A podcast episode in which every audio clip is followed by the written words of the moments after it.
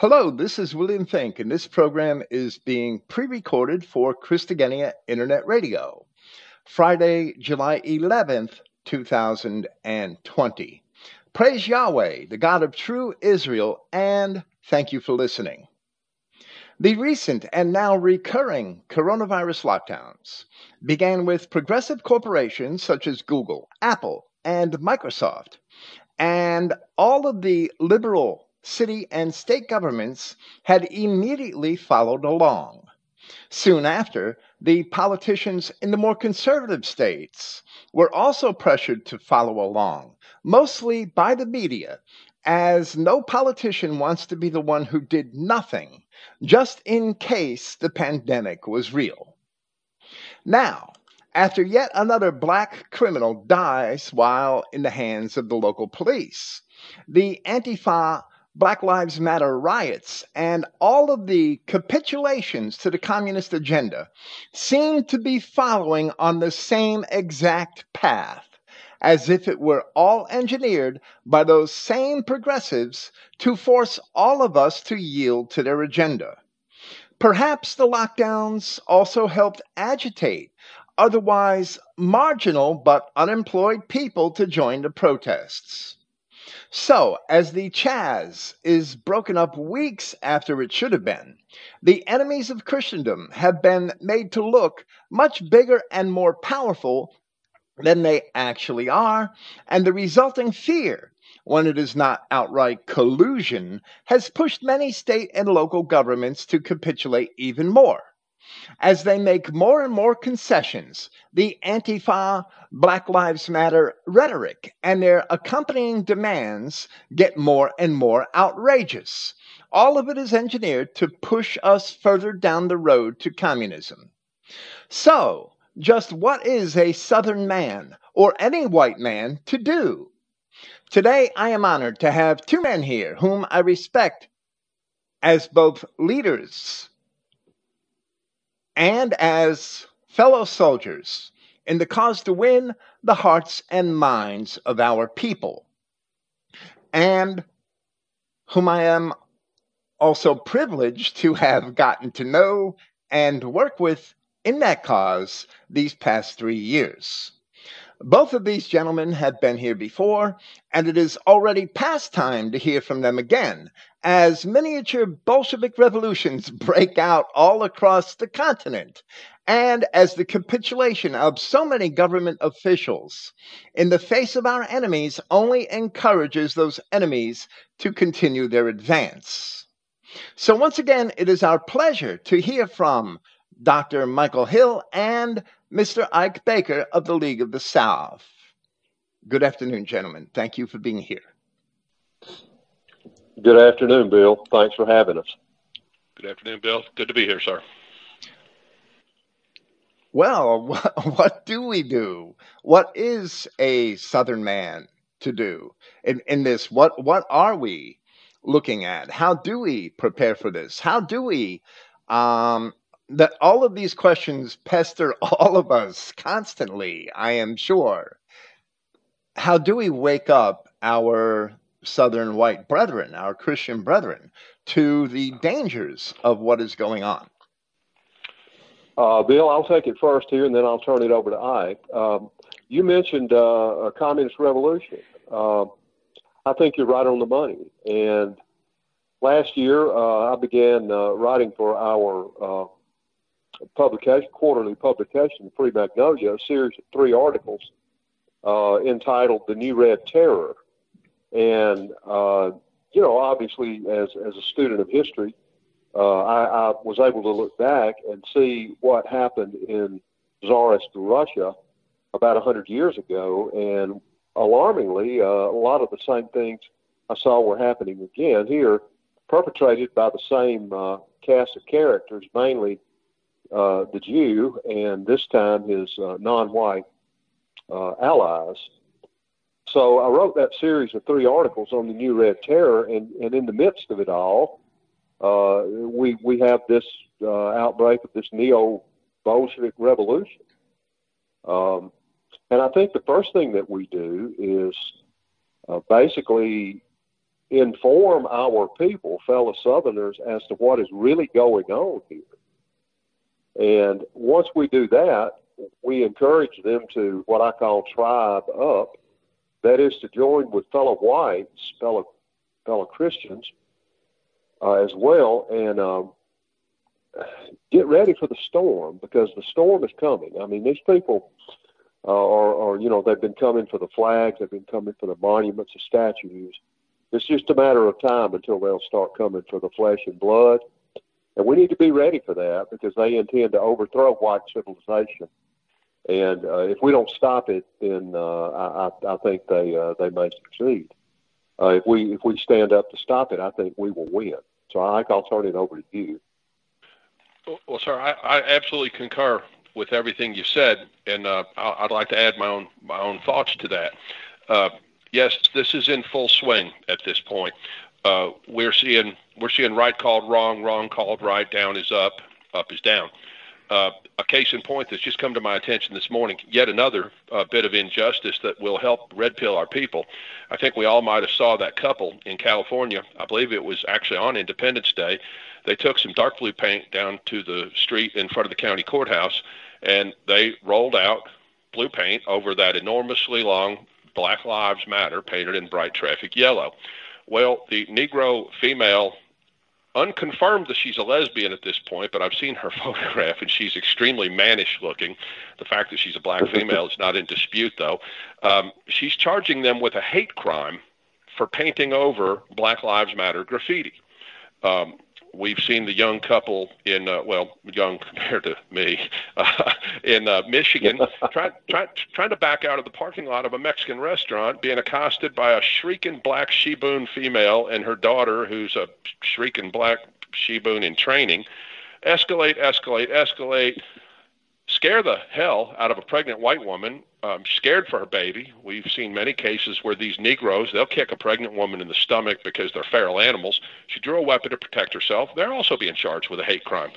The crimes against whites are being unanswered and unspeakable crimes in many cases. I saw something else cross my news feed this morning. Uh, if we recall the first night of the riots in Minneapolis before this really caught fire across the country, there had been reports uh, of a of a white female uh, topless in a car with three black males and in distress. It actually crossed the uh, uh, the police scanner. Uh, they later found in a burned out car the body of a black female, nude, who had been brutalized. I, I don't know that they could actually determine if sexual assault had been committed or not, but it's not a stretch of the imagination to think she was snatched by three niggers, gang raped, and killed because she's a white woman.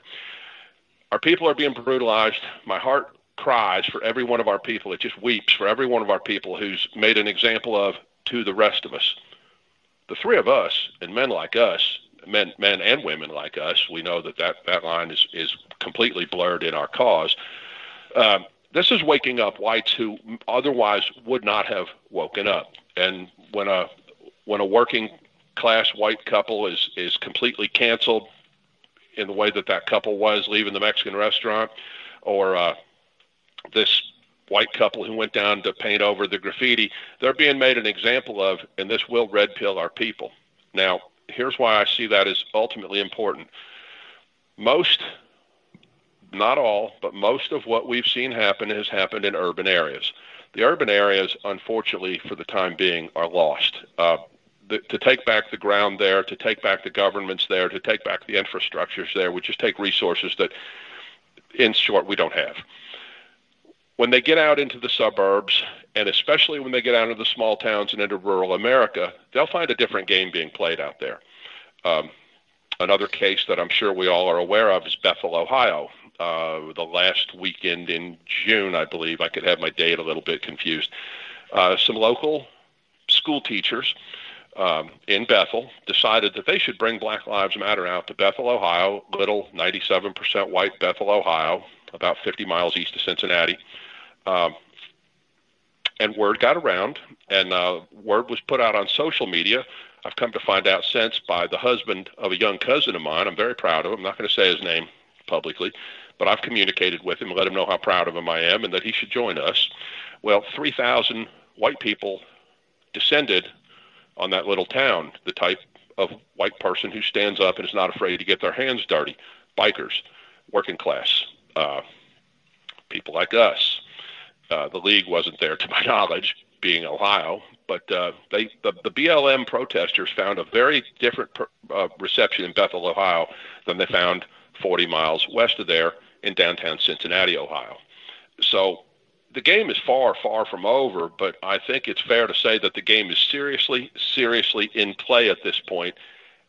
And brothers, I don't think this is going to settle down of its own accord. This is we've come to a point where what I've called for years chaos theory has taken over. This is going to go where it's going to go at this point, and we're all going to learn about something else that many people are not familiar with, though I'm sure we are. They're going to learn about the law of unintended consequences. Where the end point is, I don't know. It's still just over the horizon. We may remain on a parallel course with that endpoint for a time. That course may start to converge, or we may turn directly towards each other. And by the end of this year, we may see the end game being played out fast and furious. That's that's my take on the remarks that you made, Dr. Hill, in response to Bill's first question. Well, well, there certainly is a new wave of coronavirus lockdowns that they're going on mm-hmm. for, in Florida for the last maybe one week, for the last week perhaps. They've closed the bars again, and hundreds of um in in in the peak beach season, hundreds of bartenders and waitresses and waiters are going to be put out of work again that that just had three or four months off work, right? These people can't afford this. They're going to be leaving. They're going to be leaving town. They're going to have to go somewhere where they could find employment. Right. Because the unemployment offices now, I, I mean, I know people unemployed in several states right now that can't even imagine getting benefits. They can't imagine waiting in long lines just to be rejected or to be delayed. So the economy at a certain level is going to get worse. And and I really think that that must be on purpose because they are the people. I'm, I don't. It it may not be true in every area, but down here, it's um, liberal, progressive, um, somethings that work in practically all of the food service and, and bartender positions. And and these people are, are either leftists or the most susceptible to leftist indoctrination. And, and they're being dumped into the streets and right into the arms of this Antifa Black Lives Matter movement. That, that I really think that the coronavirus lockdowns are providing foot soldiers for the Black Lives Matter movement. Most of the Black Lives Matters protesters everywhere, like 80, 90% of them, seem to be white, white liberals, white leftists.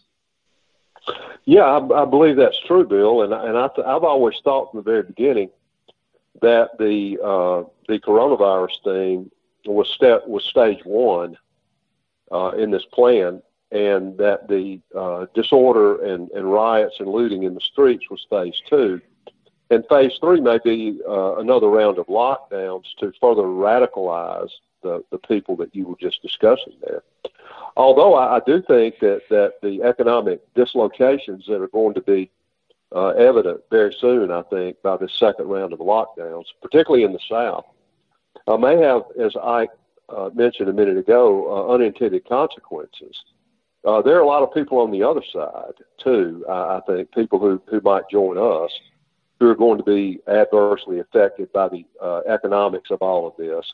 But I, what I'm waiting to see here is uh, the backlash among middle and working class whites against another lockdown.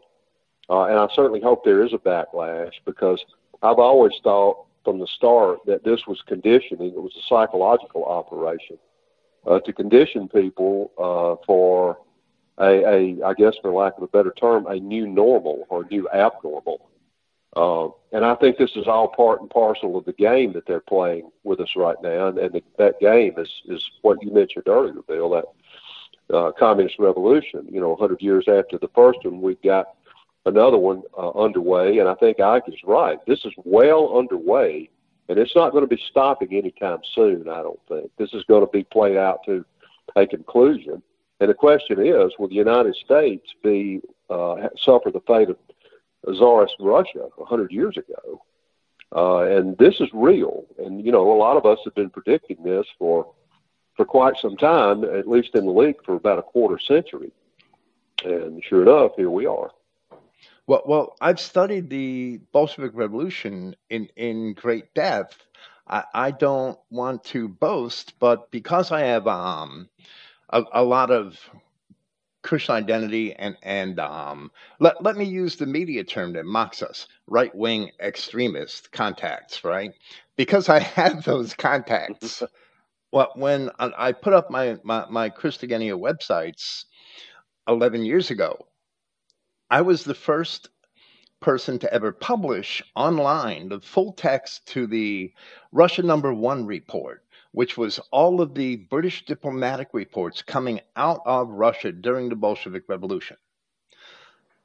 I was also the first person to post the full text online of, of the 1919 United States State Department reports to the United States Senate Foreign Relations Committee on the Bolshevik Revolution.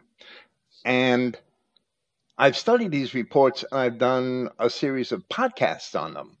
That the Jews, the Bolsheviks were, were like 95% Jews. Even people they deny are Jews turned out to be Jews, like Lenin himself. And they had brought in um, tens of thousands of mercenaries from China to get a foreign element that's hostile to the local Russian population involved in the revolution. They also, because the the Latvians had always seen the Russians as a hostile, um, oppressive force because the Russians ruled over the Baltic, the imperial Russian czars they were also able to militantize many of the Latvians against the Russians. So they bring in these these alien populations, and then once they are able to cut the food supplies off from the cities, they are able to raise up a hostile element from the cities ag- against the country at large. This coronavirus lockdown and, and these riots, Black Lives Matter riots in all of these cities, are following the same exact pattern, just over a much longer period of time. Right. I agree. I do too. You know, uh, there are a lot of parallels to the Bolshevik Resolu- Revolution in 1917. There are also some wild cards in play here. Uh, we're often we're often we often read that we're the largest armed population at this point that's probably ever existed. Uh, among this population at this point are a tr- tremendous, tremendous number of young white men thoroughly embittered by being used in the empire's endless wars that have gone now now for very close to 19 straight years. Uh, we happen to know a few of them personally, don't we, Dr. Hill? Uh, we certainly do you know and uh, these these young embittered white men who know that the that the that the cream of their youth was wasted basically fighting on behalf of Israel uh, I don't see them falling anywhere except amongst white nationalists and and white Christian nationalists. And I believe that puts a wild card nature to this that could take us in a completely different direction than the Russian population had the ability to take their nation as the Bolshevik, the Judeo-Bolshevik un, uh, revolution unfolded there. Plus, they had no history of that to look back at at this point, while we do. You're obviously extremely well versed in the particulars of it, Bill. Uh, many folks are, are, are somewhat well versed in the bare bones of it. And the idea that it'll sneak up on us again, it seems it seems incredible that it could, but then again, all I have to do is think back to a few years ago when several local denominational churches up here passed out yard signs that said, I stand with Israel. And here in the Appalachians, where at one time there were probably some of the most willful, headstrong, and violent people that had ever inhabited this continent, they now stand with Israel. And that is discouraging, and I, I can't deny that it is. However, I speak informally with people around here quite a lot, and I will say that the lack of a positive reception to my comments about Jews in Israel has made me somewhat of a pariah. But I've also identified some others just like me who feel the same. So, will our people awaken in time? Brothers, that's anybody's guess. God alone knows. But those of us who are awake uh, will go down on our feet, not on our knees. And well, if the ultimate victory is not something that we live to see, as long as it happens for our people. As I mentioned the other night with that pastor we were speaking about a few moments ago, you know, we're we're the people who would embark on the building of a great cathedral for the glorification of God Almighty. And 200 years later, the great, great, possibly even great grandsons of the men who laid the foundations for those cathedrals would be present at the dedication. We're the people who plant trees that we know will never live to sit in the shade. Uh, prevail? I believe we will. Will we be, will we live to see it? God alone knows. Yeah, Yahweh's going to have a remnant, and Yahweh's remnant is going to be victorious. The question is, as you said, will we live to will we die in this cause? And it doesn't matter because uh, as long as we do our duty to our God and our our people and our civilization, we will be on the winning side, uh, one one or another. I'm really not worried about that, but I would like to see the victory in my own day. Uh, and I would uh, I would hope that future generations of, of well, well, that that's absolutely true. We all know that God will not be mocked, and that we are His creation, and He's and you and not. I were discussing a couple of weeks ago, sir. Um, it would be very it would it would be a great thing to be present in the rebuilding if it plays out quickly enough that it t- takes place during what our lifespan might be. It would be a wonderful thing to be a part of raising something up from the ashes, far far better than what's being lost right now. I pray for that every night, sir. I really do. I'd love to see the beginnings of it. Amen. Uh, I'm sorry. Uh, uh, we seem to have lost Dr. Hill on this side for about 15 seconds, and I thought he stopped talking. But you gentlemen don't seem to have lost each other, which is weird because I initiated the call. Perhaps I've lost you again. I'm sorry about the technical issues. Hello, Bill. I, I um I had to actually switch off my cell phone connection and back onto my satellite connection, so I might suffer a little lag with that. But I don't know why the cell phone connection suddenly degraded. I don't know. Yeah. Well, we were talking about um, winning over the hearts and minds of, of, our people, and and how we could possibly do that. I, I mean, there is the media has been portraying, and, and the liberal politicians themselves, especially the mayor of Seattle, has been portraying these um, autonomous zone areas in these various cities as block parties. But on the other hand, there's information leaking out about all sorts of crimes that were committed within these that these autonomous zones, rapes and, and robberies and possibly even acts of murder, that they've been run by tribal warlords, and and even that white people that are um, that have aligned themselves with Black Lives Matter causes are being abused within these zones. Yeah, I think that's happening. Uh, I, I, you know, the the thing that I really hope uh, jumps out uh, f- from these situations to whites is that it doesn't matter how much uh, you, you, try to curry the favor of these Negroes and, and their Jew handlers, that you're just a white person to them, and, and, and they'll just eat you last, as the old saying goes. And a lot of these uh, these white traitors, uh, these anti-white whites, as I like to call them, I think are going to learn a, a very, very hard lesson before this is all over. Uh, they're they're going to be looking around uh, at their their supposed allies there and, and say, well, you know, hey, hey, you know, what's up? Uh, why why you want to shoot me? And the answer will be simple because you're a white man. And they're go, they're gonna look real foolish uh, when they're down on their knees and they got a a 45 at the back of their head. They get a get a hole put through it by of these niggers.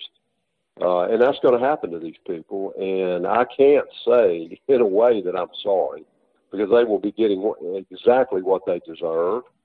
Uh, but I would like to see some of these white folks uh, come to their senses and say, you know, I really need to uh, side with my racial brothers uh, on, on this issue. Uh, I'm not holding my breath, however. You know, here's here's how I see that. Uh, the whites that are going to come to us are the whites who really never were away from us. They just weren't outward, outwardly with us. Um, they weren't red pilled, is the expression that we use. They are, they were, and some still are, normies. You know, they were just hoping if they continued to go to work and pay their mortgage and put food on the table and try their best to raise their children properly, that all this might pass. And I think by and large, given the given the high cognitive average of our people, I think a lot of these folks who just hoped that this would pass are going to see that it's not, and they're going to be wondering where do they go to find people who have the same concerns as them? Where do they where do they find people who are living in a way that they may wish to live? These folks may not be able to recite the 14 words the way we can, but fundamentally they know that they've got to do something to preserve their children's future. So they're not they can't say the 14 words, but they'd like to live the 14 words. These are the people who will come to us. The ones who will not come to us, and I'm coming to believe will not come to us no matter what, are just as an example. there was a photographer who uh, made a great show of supporting the the Black Lives Matter movement right here in, in Louisville, Kentucky, because we've had a lot of uproar in Louisville. It's a it's a it's a real shithole northern city on the Ohio River, right across from from from Indiana. The rest of Kentucky considers Louisville uh, part of Yankee land. Um, I believe his name was uh, I don't uh, I don't remember his name, but it, it it was a white name. It didn't sound like a like a like a Jew name. Uh, he was a he was a photographer, supported BLM. Um, he went to that protest camp that the that the BLM tried to set up in Louisville. It wasn't quite as as as delineated as the one out in Seattle, but nonetheless, it's no place I would have really cared to go with or without a firearm. And they killed him. Uh, some Black Lives Matter Negro killed him.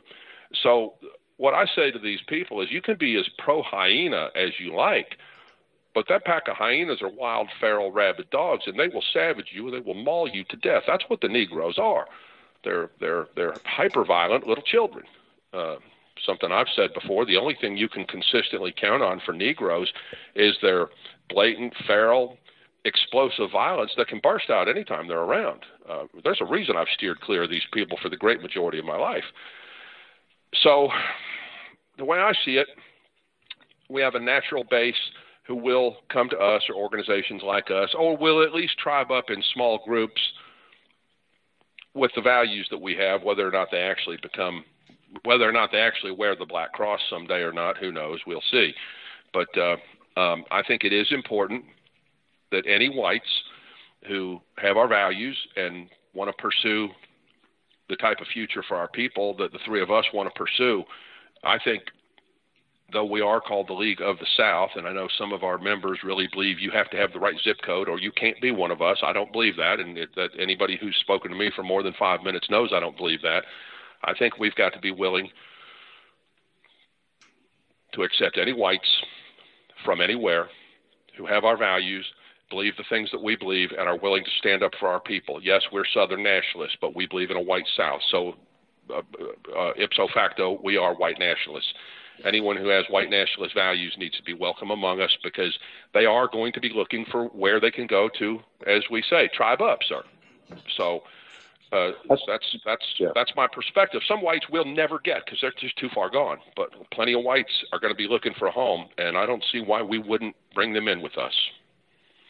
But that's always been our policy. I, uh, if, if you are a white nationalist, whether you are a native Southerner or not, if you believe in the survival and the prosperity of the white race, mm-hmm. then we welcome you uh, into the league. And I can tell y'all this, and y'all y'all are both league members uh, we have had a huge number of people over the last month or two, particularly the last month, uh, just beating on the door wanting information about the league. And uh, that's what I've been doing with most of my time when I haven't been uh, traveling trying to raise some money for us. Uh, I, I've been trying to talk to people on the phone and answer their emails and send out uh, packets of information to them through the office here. And uh, it, it has been a, a veritable uh, uh, just landslide of, of, of whites, uh, you know, trying to get through the door here into an organization that they apparently uh, have some trust in. So it's been really a, a, a good time for our recruiting. Well, well, that is wonderful uh, to hear. As, as, I'm sure both of you are aware, I speak with white nationalists. I'm sorry, Bill. Go ahead. I didn't mean to talk over you. Sir. I'm sorry, sir. Go ahead. I, I, have a little lag because I just we had a technical problem. I just switched to my satellite connection. as um, it, it's wonderful with, uh, to hear. It, it's wonderful to hear that we have so many new people interested in the League of the South, and, and in Florida here in the Panhandle, we've picked up two new members within the past several weeks, and and that's always encouraging. We also lost a member because, as yes. Ike Baker was explaining, um, these people that stand with Israel, religious programming is very difficult to overcome. And last month we had a member who signed up for the League of the South and when I tried to call him to reach out for them for him because he's in my area, I um I got a, a message, a recording saying that he was in church. And he also explained to me later that he had a church meeting, which means that he's an elder in his church or, or has some kind of official capacity. So he wanted to speak to me, and we met in a bookstore in town and the first questions out of his mouth were related to the riots going on, which were at that time only in Minneapolis and a couple of other cities in the north. And the second question was how does the League reconcile Christianity with anti Semitism? And when I answered him, knowing that he was a Judeo Christian and probably familiar with the Bible, I stuck with some very simple um, biblical New Testament precepts, John chapter 8, John chapter 10, the second epistle of John, and, and to show that Christians really aren't to have relationships with Jews or to accept Jews who deny Christ. So, that being said, he made excuses and had to go. And he withdrew his membership and requested a refund the next day um, that that's that religious programming that I stand with Israel religious programming that's really new to Christianity. It's only been introduced these last 60 or 80 years. It was not a traditional Christian teaching. To to worship Jews because no. Jesus was a Jew is a perversion of Christianity. It's difficult to overcome. I was um when I first got to Bristol, Tennessee in 2012, when I met my current wife, and we were together in in the outskirts of Bristol, on, on the Virginia side actually, and took a ride one day, and she took me all the way down Gate City Highway, and because I wanted to see it, and through Lee County, Virginia, which is the southwesternmost, I believe, county in Virginia. It's right on the Kentucky border between Kentucky and Tennessee, and and um and and West Virginia, and and basically. I saw these houses in this rural white Protestant area, as rural as you could get, and they had Israeli flags hanging from them. And one house had an Israeli flag hanging right below wow. the Confederate stars and bars hanging on these houses. I wrote an article. I had the pictures posted at my website. I couldn't believe it uh, that it had gotten that bad to that point. And and that's basically the same as an I stand with Israel sign on the lawn. That there's a huge and, and fairly new Protestant church, Baptist church in Kingsport, Tennessee, with an Israeli flag flying right next to a Christian flag it's impossible. It, it's yeah. so difficult to overcome. Yeah, you see that, that all the time. It's terrible. So most of our churches are in the hands of our enemies. Yes, it is. Yes, denominational Christianity has done a tremendous amount of damage to our people. Denominational Christianity, almost without exception, is feminized and tries to promote feminizing of our men, worshiping the Jew as a false idol, or however they do it. The subtleties don't interest me particularly. The John Hagees of modern evangelicalism are heretics of the highest order, and I look forward someday to reckoning with them uh, in in whatever appropriate way we choose to do at that time. Uh, I have to admit, in my mountain clan up here, there are a few preachers, and for the most part, they are Judeo Christian churchmen. And uh, I sat in one's living room six months ago, and just roundly disagreed with him on everything. And then we got to the rapture, and I said, "So, I'll, I'll even I'll even decline to say his first name." I said, "So, blank."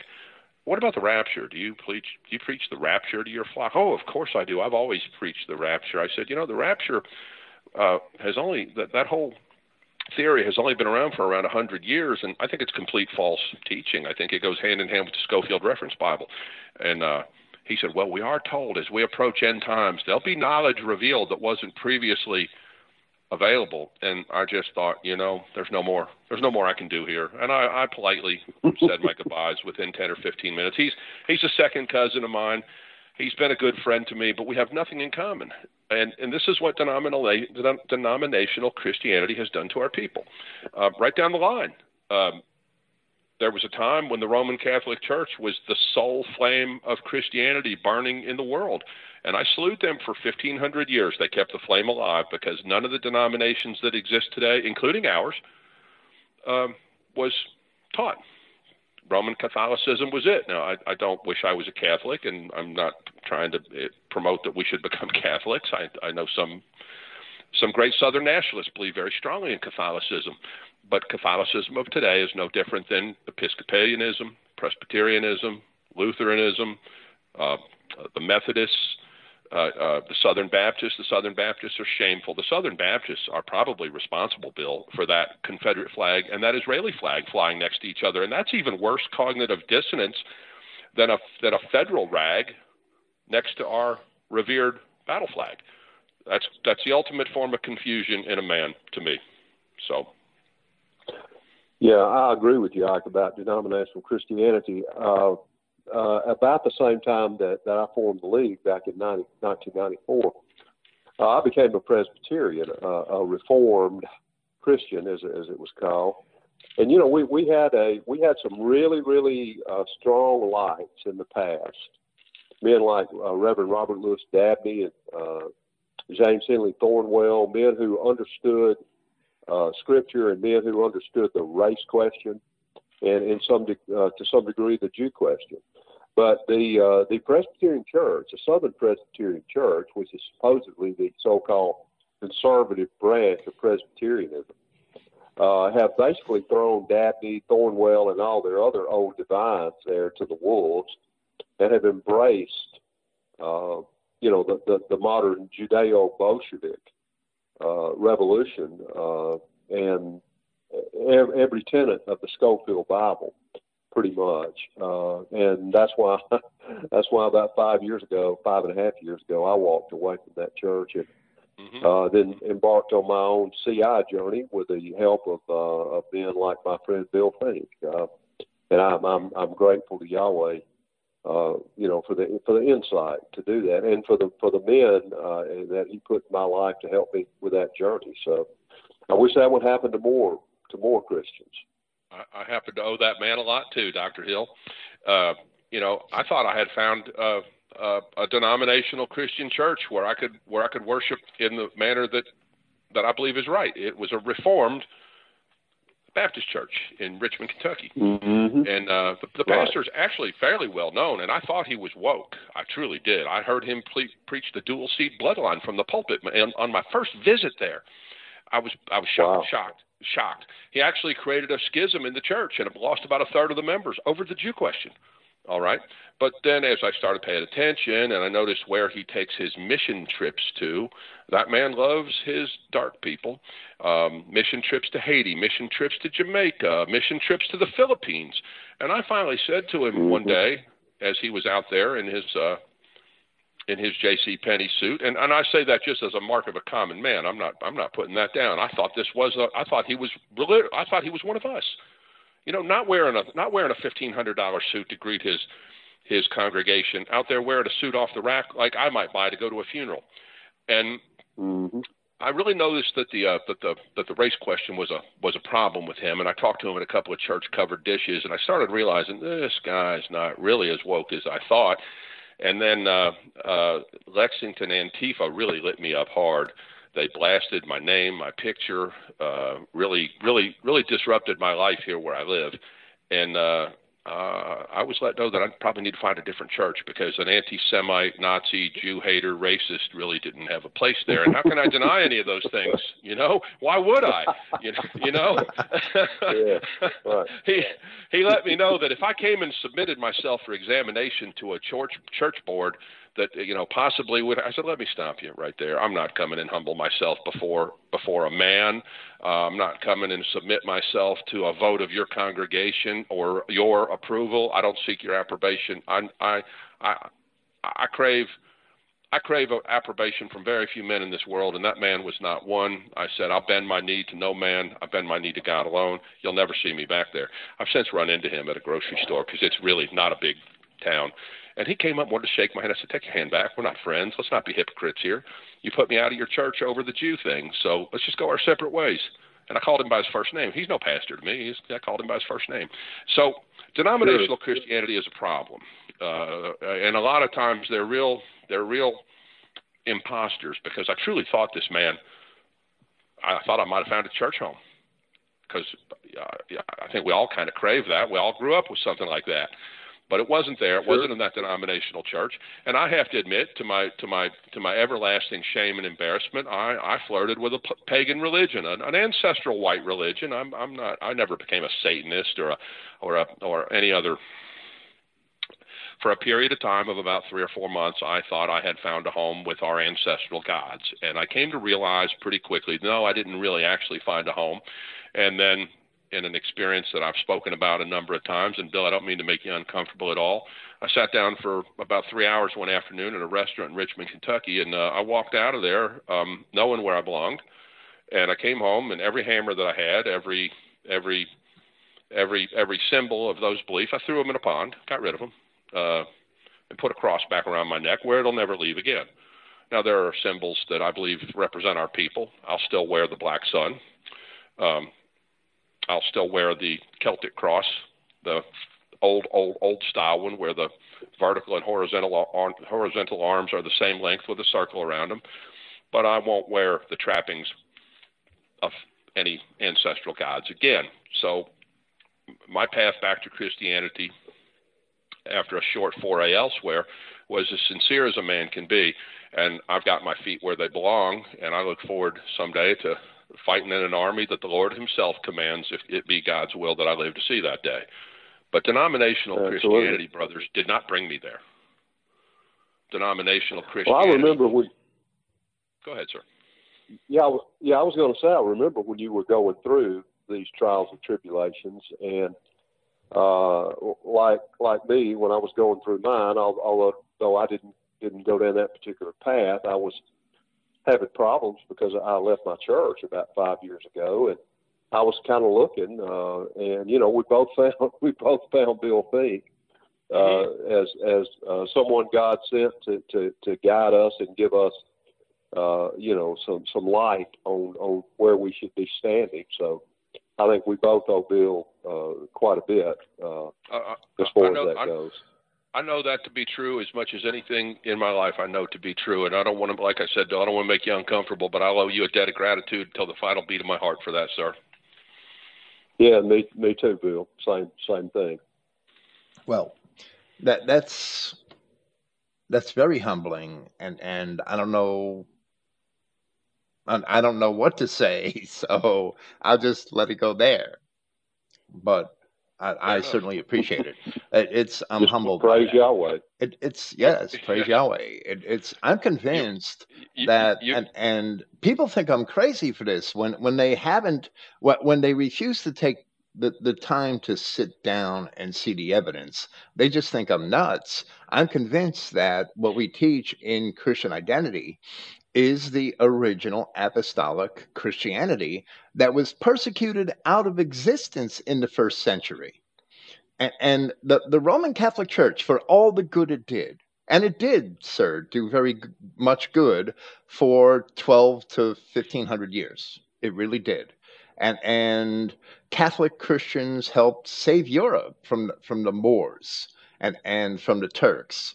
So, so I, I can't really despise all of that history, but these um, modern churches that are completely deracinated and and actually that they're not deracinated that they're tilted in favor of non-white races and purposely so yes. they have been the vehicle through which communism has been so successful in this country. If the churches had taught true Christianity, then the churchgoers would recognize what's happening in these educational institutions.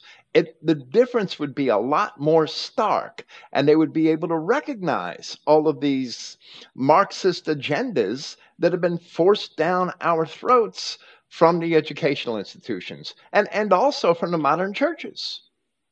If the churches were right, they wouldn't be in agreement with, with the media and the government and, and these, the, the, these universities. They wouldn't, these secular universities. They shouldn't be in agreement with them. That's the world that the apostles and Christ himself had despised. So they can't even recognize yeah, that. Yeah, that's anymore. right. I mean, they Sure. They don't even recognize that. They have sold out completely to, as the Bible says, the world, the flesh, and the devil. And that that is the source of our problems today. We don't have a we don't have churches that will stand against uh, these worldly trends and uh, for the you know the, the people of God. So you know, we just have, we we basically have to start over as far as that goes, and uh, thank God for CI, uh, and there are more and more people, not just in the league, but out there in society in general, who are embracing the truth about this. And as we said earlier, praise Yahweh for that. Absolutely. Yes, sir. These churches, they preach the gospel of the 501c3. They value that more than they value preaching the truth from the pulpit. That was one of the things of several that made me think I had found the place where I belong. That church renounced its 501c3 status long ago. There was no federal banner uh, up in the behind the pulpit uh, in the nave, I guess we would call that in a cathedral. Uh, so, so obviously that turned out not to be where I belong. But these are people who the two thirds of that congregation that stayed. I, I have to tell you, I consider them ripe to go ahead and move, especially as they have the influence of seeing what's going on out there right now the anti white violence, the anti white judiciary, everything is turning against us, and these are people who are they're they're those quasi normies I was speaking about just a short few mm-hmm. minutes ago. I think that they are very fertile ground for us to draw from, and something I was going to mention just a few minutes ago, as I believe both of you know. I speak with white nationalists, and I have relations, cordial relations with white nationalists of a number of different organizations around this country, uh, skinheads and the like. And uh, we, the league, is absolutely acknowledged as the the organization in white nationalism. There are other organizations. There's no one. There's no organization out there with the prestige that we have for a couple simple facts. One overrides everything else. We all three were part of that group of men and women who walked up Market Street almost three years ago, and there were some great organizations that took place in that in that group of men and women with us. There's only one of those organizations left there's two of the organizations left that existed that day, and only one of those two has the same leadership who took us up Market Street, brothers. That's all, and that's it. Some of those organizations don't even exist anymore, and the one that does, I'm not going to say their name. Um, they had a they had a leader who turned out to be a traitor to our people, and he turned his organization over to a handpicked successor. I, I'm going to say no more about that. Folks can draw their own conclusion when a man who turns out to be a traitor handpicks his own successor, um, in any event, that's uh, that's as far as I'll go with that. Draw your own conclusions there. There was uh, there was one organization though that exists intact with the same leadership, and that gives us a certain a certain je ne sais quoi that is going to bring people to us. Um, we don't hide behind masks like some organizations of young men do, and I understand why they do it, but we don't do that. Um, um, you all might recall, um, I'm thinking, yeah, you were both there in Newport, Tennessee, a few years ago, a couple of years ago. We had a we had some uh, some like-minded young fellows join us, and when we assembled to go walk around the town square, they put their they put their masks on, and I went over and said, no, no, you're welcome to be with us, but the league doesn't wear masks, and uh, your masks aren't going to have a place here today. If you're willing to take them off, glad to have you. If not, thanks for coming. See you later. They took their masks off for the That's sake right. of being with us. You know, we don't wear masks. We That's don't mask right. up. We have, we have not a, we have not a thing in the world to hide, and some of us have paid a price for that. Hell, all of us have Yes, paid a we price have. for that.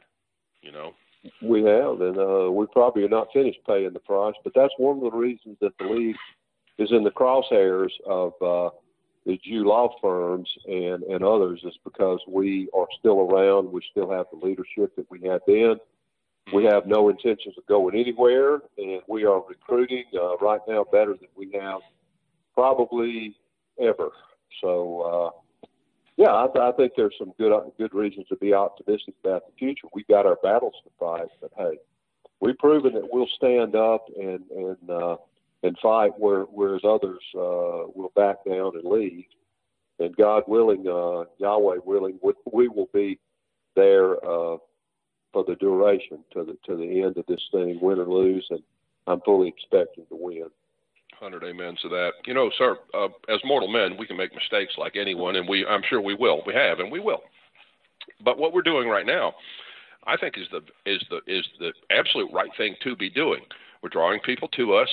We're uh, making ourselves available to our people.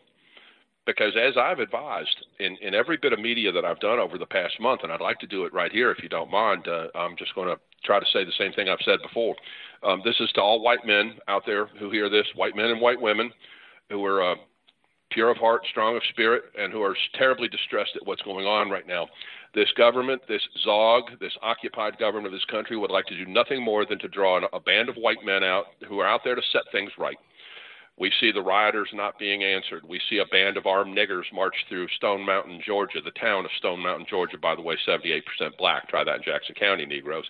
Uh, and we see no answer to these miscreants from the federal government. If we go out there willy nilly as white men armed to set this right, we will we will see a whole entire different response from the federal government. Statues can and will be replaced. Brave men cannot be. Brothers, stay your hand. Our time will come. Shaki Allah. The the Chaz is Amen, actually brother. That is good good advice. I'm sorry. The the Chaz is actually an open act of sedition. And if we had done anything like that, well, we would all be sitting in federal prison Yes, or dead. Bill, if we'd be weren't dead. dead. Right, or dead. dead. Um, I've got a I've got a couple of naval special warfare lads in my family, SEALs, and I've had some very meaningful conversations with these lads, these uh, these tier one operators, and they are operators. Make no mistake. Uh, they spend millions of dollars training these lads to do what they do. And uh, I was told by one that the moment that the Insurrection Act is invoked and we're called insurrectionists, the orders will come down. And I have no doubt that if we had, let's just go back in hindsight, if we had tried to make a, an autonomous zone in Charlottesville, um, let's say we had been armed to do so, we left all our long arms behind, but let's say we had been armed and we set up an autonomous zone there. Uh, I have no doubt that, that uh, the Insurrection Act would have been invoked that day. And I don't mean to parse words with you, Bill. We wouldn't have been in federal prison. We'd have been dead.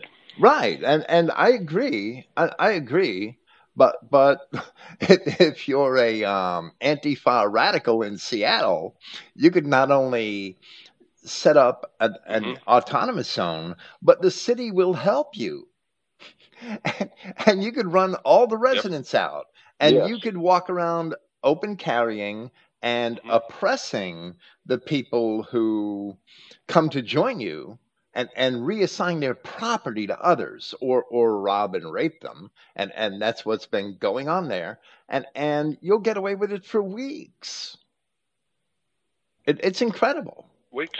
How many killings actually took place in that zone? Was there two, three, four? How many killings actually took place in there? I know there was at least two or three. It, it's that there were at I least think two or three. or three. Yeah. I, I'm sorry. That there were at least two or three, and and at least half a dozen rapes from what I've seen. I, I was going through the news reports in the morning hmm to see um, which ones panned out that that were corroborated, right, by more than one um, agency, hmm and and the media is terribly underreporting these things. I, I when you see them in the New York Post, and that's the only mainstream paper you see them in, and and and everybody else is quiet. But you might see it on one or two um, right wing alternative news sites. So it's it, it's hard to verify things when the media is virtually and purposely silent, and and that's what they are. Yes, it is. Yeah, and and uh, you know, let's extrapolate here just a little bit from these autonomous zones in places like Seattle, and there were attempts, uh, unsuccessful, to set them up other places. But uh, I could foresee something like this happening uh, around the time of our trial in Charlottesville, uh, which, uh, if if memory serves me well, once Trump was elected, and obviously Trump is no friend of ours, he's not a white nationalist, but um, I think Charlottesville uh, was the first American city to declare itself a center of the resistance, as it were, against Trump. And I, I could see maybe something like this being done in Charlottesville uh, in late October, uh, early November, at the time of our trial, which is going to be uh, drawing all kinds of coverage, because in the midst of that trial is going to become is going to be held a very contentious presidential election. So I could see something like this being done in Charlottesville, and if the city fathers, as it were, there are, are like they are in Seattle, uh, this thing will be allowed to to take place, and who knows what kind of environment that that we're going to be walking into in Charlottesville at that time. Uh, it's going to be a, a circus of the first order, I'm afraid. But it's going to be very interesting, and I think out of it are going to come some great opportunities uh, for us uh, if, if we can actually survive it. Uh, and obviously, we will not be able to count on the local, local or state law enforcement for much help. So I think we're going to have to have our own private security and that in, in and of itself may be problematic because who knows what the local law enforcement will do when our people start showing up armed uh, to escort uh, us in and out of, of the courthouse. Uh, something that simple, uh, you know, may have to be done. So all of this is is, is uh, maybe precedent for what may take place there later this year if they try to occupy the streets and set up their own autonomous zone in Charlottesville. Well, well, sir, I, I'm sure God will be with you, but I'm sure they will be too, and and that that's the unfortunate reality of it. I, I don't have the um the local Antifa types, Black Lives Matter types in Charlottesville passing up an opportunity to to um heckle and and at, at the least to heckle and and give you a hard time in and out of that courthouse. Uh, yeah, I, I can see I can see that happening, and I would be very surprised if it didn't happen. But hey, you know, it's something we'll deal with. We've dealt with other things before. We'll deal with this. Yes, sir. We have to face our challenges, and and and our God judges us by precisely how we do that. I, I sincerely believe that. Amen, sir. We do our duty, uh, and we trust in Him as the Lord of hosts uh, to to be there with us, and uh, you know, we go into battle uh, under His banner. That is the fiery trials of our faith that the Apostle Peter spoke of in, in the opening chapter of his first epistle. Absolutely, Our faith will be tried. that's right. We just um I, I just pray that more of our um fellow league members wake up to the fact that they're going to have to come out of these denominational churches if if they if, if they wish to survive. How, how could you support both sides of the battle? The denominational churches are clearly on the wrong side of this battle, and and I pray that other people joining the league or, or wake up to that and join the league. I, I think that um, it's going to be very hard to ever um, have a, a, a solid base that's with that's of members that's still within these denominational churches. They're poison.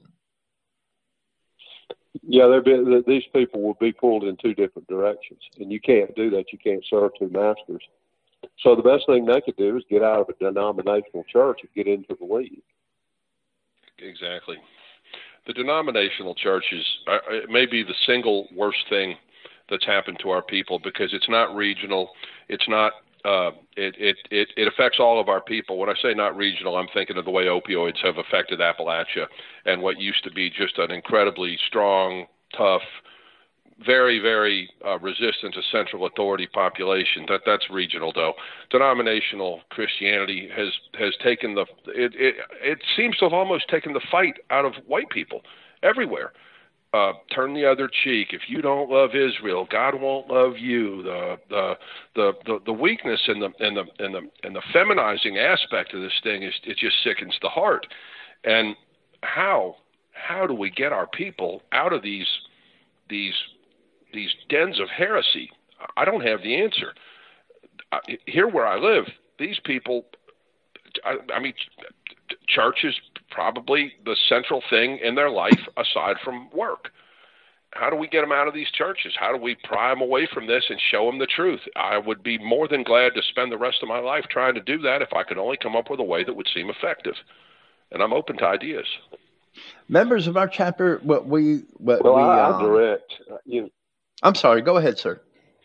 No, I was, I was going to simply say that I start by directing them to Christogenea. Uh, and and so you know here is here is a perspective on Christianity that you're probably not aware of.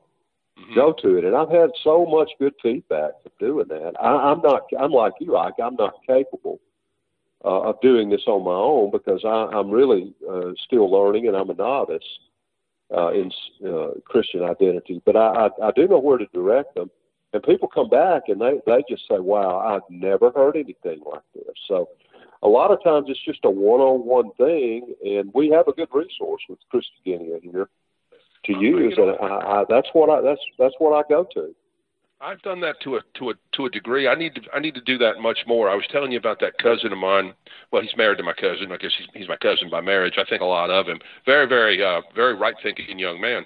And in our conversation, we started discussing this very matter, the the weakness that's taught to our people in church. And I did send him to uh, uh, Christogenea, and I, I need to do that more often. I need to I need to I need to open the conversation with more people, uh, and I do have the opportunity to do that. I, I, uh, being doxxed by the Lexington Antifa didn't make me a complete and total pariah, but what it did do is it made me enough of a lightning rod that when I discuss this matter with these people, they probably have an idea instinctively what angle I'm going to come from.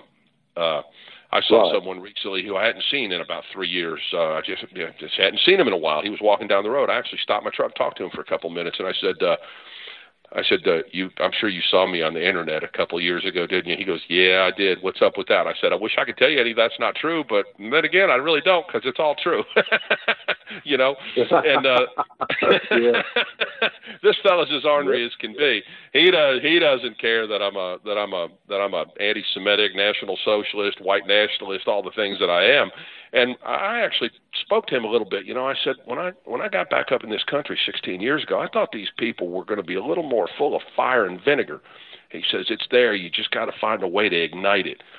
And he's a little bit older than me. He's a little bit older than any of us on this telephone call. He's deep into his 70s now. And you know, I, I probably ought to drive up his road and talk to him because him and I have always been friendly. And somebody like him, who's lived literally his whole life up in here, where I spent 30 years away he might he might he might be more help to me than I'm actually than I actually thought when I first when I first saw him on the side of the road, because I think these people, these rural white working class people, I don't just mean the people who live on my on my mountain road. I think these are our natural. I think this is our natural base. We just have to find a way to bring them back to us because denominational Christianity and Scofield lies and dispensationalism and evangelicalism has spent the last what 130, 140 years, taking them away from us. So that's I right. Think, I think we need to start working diligently to get them back because these are our people, and they're going to follow this, this. They're going to follow this Zionist nonsense right to the right right till the last white man is is is is shot in the back of the head and kicked into the ditch. You know, so. Well, I, I really believe. Well, I, I do believe that. I, am sorry. I, I, I, really believe, and, and I would really like to make this point. No, sir. go ahead, Bill. I, I really believe that it's important for league members everywhere, and and it might be hard for some who are isolated, but wherever they can, to function as a community within a community. And and we have here, we're blessed with um I, I don't know that the our numbers have fluctuated somewhat in the last year, but perhaps we have nine league members who are identity Christians and two who are new, who aren't, but they're not churchgoers. So so that's a big benefit the way I see it. So so we have these nine identity Christian chapter Yeah. members and, and or maybe 10 and and we meet with at least half of them every week. At least half of us are are, are assembled every single week and, and we have a few beers and some barbecue and spend three, four, five hours together. And and that is our church. That's our church. That's our weekly communion. That's what church is meant to be.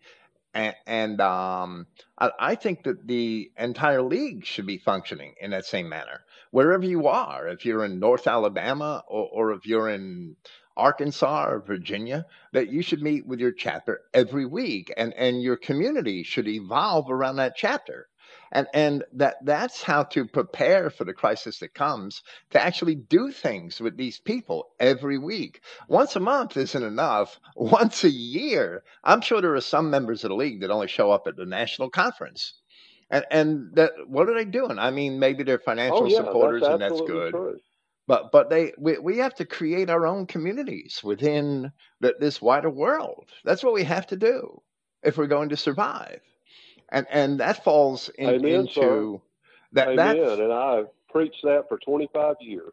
yes it, it's to be a member ain't enough and and to attend a monthly meeting ain't enough we should be and function in a manner that we are each other's family that's how it must work Uh, yes, we, we should we should look at the league.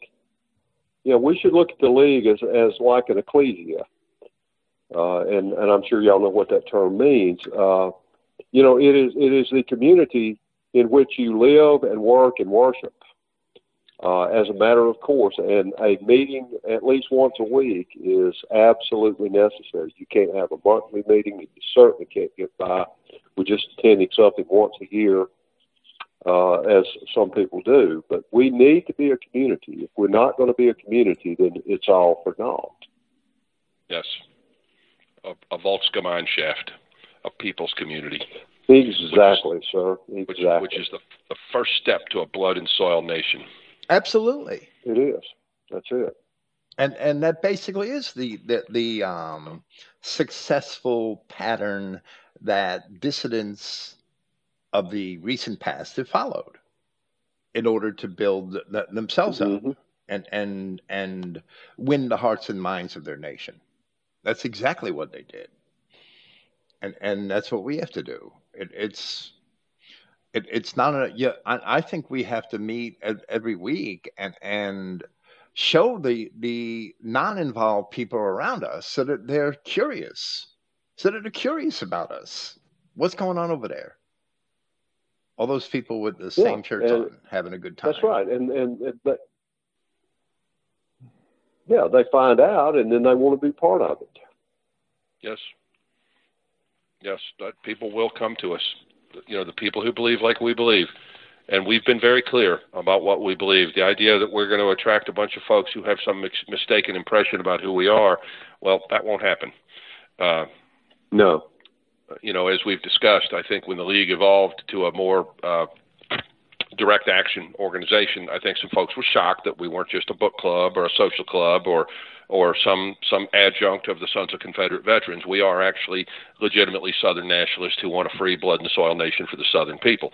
From this point forward, anyone who comes to us knows exactly who we are. There is no mistake about that any longer. Absolutely. No, that's right. And, and you know, someone told me, yeah, someone told me a long time ago that people will not follow an uncertain trumpet. That you have got to say who you are up front and without any apologies, uh, without any uh, caveats. And that's what we've done, particularly over the last 10 years or so. Mm-hmm. And it has distinguished us from all the other organizations. And by the grace of Yahweh Himself, we're still here. We're still here. And the idea that we ever were a book club or a social club or an adjunct of the SCV, that's laughable. That's fanciful. That was never the case. But I think it's fair to no, say. No, that's true. I think it's fair to say, given what happened in South Alabama, there there there were some folks who probably had the mistaken impression that that's what they had joined. Uh, well, they've they're gone from among us now, and anyone who comes to us from this point forward. I can't see how they could be under any illusion of who we are, what we stand for, and what ultimately we are willing to do. You know, we carefully counsel that we stay within the law, even though the law is a complete joke at this point and completely against our people. I think it's still important that we counsel our people to stay within the law, and that's what we do. At some point, as events fly even yet further out of control, the chaos theory takes us yet further into the maelstrom, and, and then the law of unintended consequences takes place. There comes a part where where freedom fighters who at a previous time would have been treated as brigands they're treated as revolutionaries. They're treated as soldiers for their people, and are able to engage in lawful activities to advance the cause of their people that might have been unthinkable at an earlier stage. And that's why anyone I speak to, I'm very clear with them. We're we're about law and order. We're about following the existing laws. There's a reason when the Virginia State Police ordered us to leave the park that we left the park rather than stand and choose to fight the Virginia State Police. Now we all know what BLM sure. would do today, and they'd get a little pat on the head for it. But if if we had That's fought the right, Virginia State not Police, us. If we had fought the Virginia State Police then or now, uh, it's as Bill said, we'd be in federal prison. And if we had actually prevailed that day and, and formed an autonomous zone, I have no doubt uh, we would have met some guys in funny little green hats. We would have met some sailors who aren't really sailors at all um, Predator drones would have been over us, hellfiring the hell out of us, and we would have been treated as absolute insurrectionists, which is what these people are in many cases out there. But this is just an example that I see as turning the lights on for our people. A lot of folks wandering around with their head in the clouds, not realizing what was happening. Well, a person would have to be willfully blind at this point to not see the direction that things are going. And that brings me back to something we said just a little while ago. This red pills are people who haven't necessarily been red pilled. And they're going to come to organizations like or our organization and organizations like ours. Um, I think folks are just thirsting for some way to tribe up, some way to protect themselves, some way to have a hope for a future. Because right now, a white man who's alone in this world is in a very precarious situation, very precarious indeed. Hazardous. Yes. He's in a lethal. He's in a potentially lethal situation. That's right, and this is happening. You know, it, it, it's not something that we hope will happen or pray will happen. It's actually happening right now as these people are getting, as you say, red pilled to the point that they realize that there's nobody coming to save them but themselves, i.e., white men fighting for white men. And that's what it's going to be. And that's what they are beginning to realize that no government out there that's extant, an extant government upon these shores uh, right now, whether it be state, local, or federal, is really their friend. So they're going to have to see to those things themselves. And the best way to do that, they, they look around for voluntary organizations like ours uh, to be to be that buffer, if you will, between uh, their enemies and themselves as individuals. That's right. I keep a normie Facebook page. Um, it's it's really just for the normies that I've grown up with, the the white people like I'm talking about. I think a great many of them, guys I played football with 40 years ago, they've got the potential to red pill and come with us. And I post some really provocative things there. I really hope it's doing something. Something I put up recently. It's just a quick paragraph. If you're white and BLM is the side you've chosen, take a minute and consider carefully if that's really where you want to be in the coming Gotterdammerung because the blacks are never going to count you as one of them, and there's an extremely high likelihood they're going to violently and lethally turn on you at some point. Also, the time is fast approaching when we're going to write you off as a traitor to our people forever and banish you from among us permanently. A racial no man's land is no place to be. Very good, sir. That is a message that a normal white person would do well to pay attention to. And, and should embrace. Um, I think it's incumbent. Yes, it's incumbent upon us as leaders to try to reach our people, try to bring as many aboard as possible. I, I'm, I'm, Dr. Hill. I know you and I have discussed this, Bill. I think you and I did at one point. I know we all probably look at William, Pil- William Pierce, Dr. William Pierce, and wish he was still among us. Unfortunately, he was taken from us in this worldly plane. But he has a series of, they're not podcasts because those didn't exist when he was doing this. They're videos they're probably on BitChute now because I'm sure they're long gone from YouTube.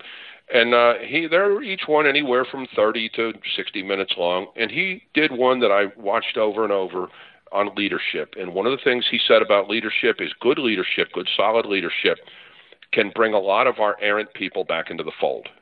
Um, that young Wigger who's spent maybe years of his life being confused, we have to be willing to take him back and try to turn him into a proper white man uh, a young white sure.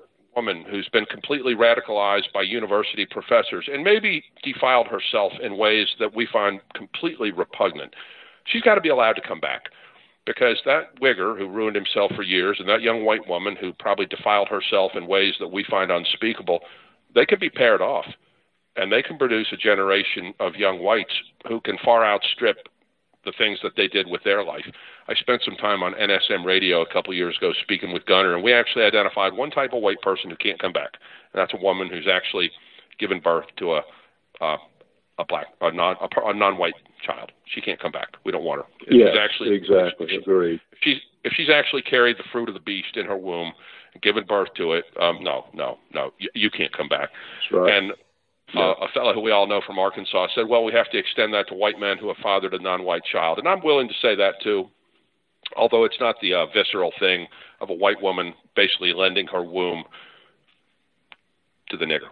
Now, I really think, so, I really yeah, think um, from a you know, but from from a solely Christian viewpoint, I'm sorry, I'm, I'm sorry to interfere. From a solely Christian viewpoint, I really think that depends on whether or not no. they are willing to throw their offspring under the proverbial bus, not necessarily literally, but proverbially. Uh-huh. That I, I, mean, if they renounce you know, their, their sin, but I would I, I don't know a white man that would want to marry her. Now that's a different story. I'm willing. I'm, I'm willing to that's a different story. You know, obviously, someday we'll have someone in charge of the Office of Race and Resettlement, um, and I'm willing to defer that decision to them at that point. Yes, sir. It was it was really just a conversation with a good, solid national. Pardon? I said yes, sir. I, I, I was that, that that was a discussion I was having with a with a very dedicated young National Socialist man on his radio show, and uh, we did identify that. But I, I was able to get him to see Dr. Pierce's logic and wisdom in extending good leadership to our to our lost youth and bringing them back amongst us. Because the truth is we're not a numerous enough people to just wholesale throw our people away because they went wrong for a period of time whether it was long or short.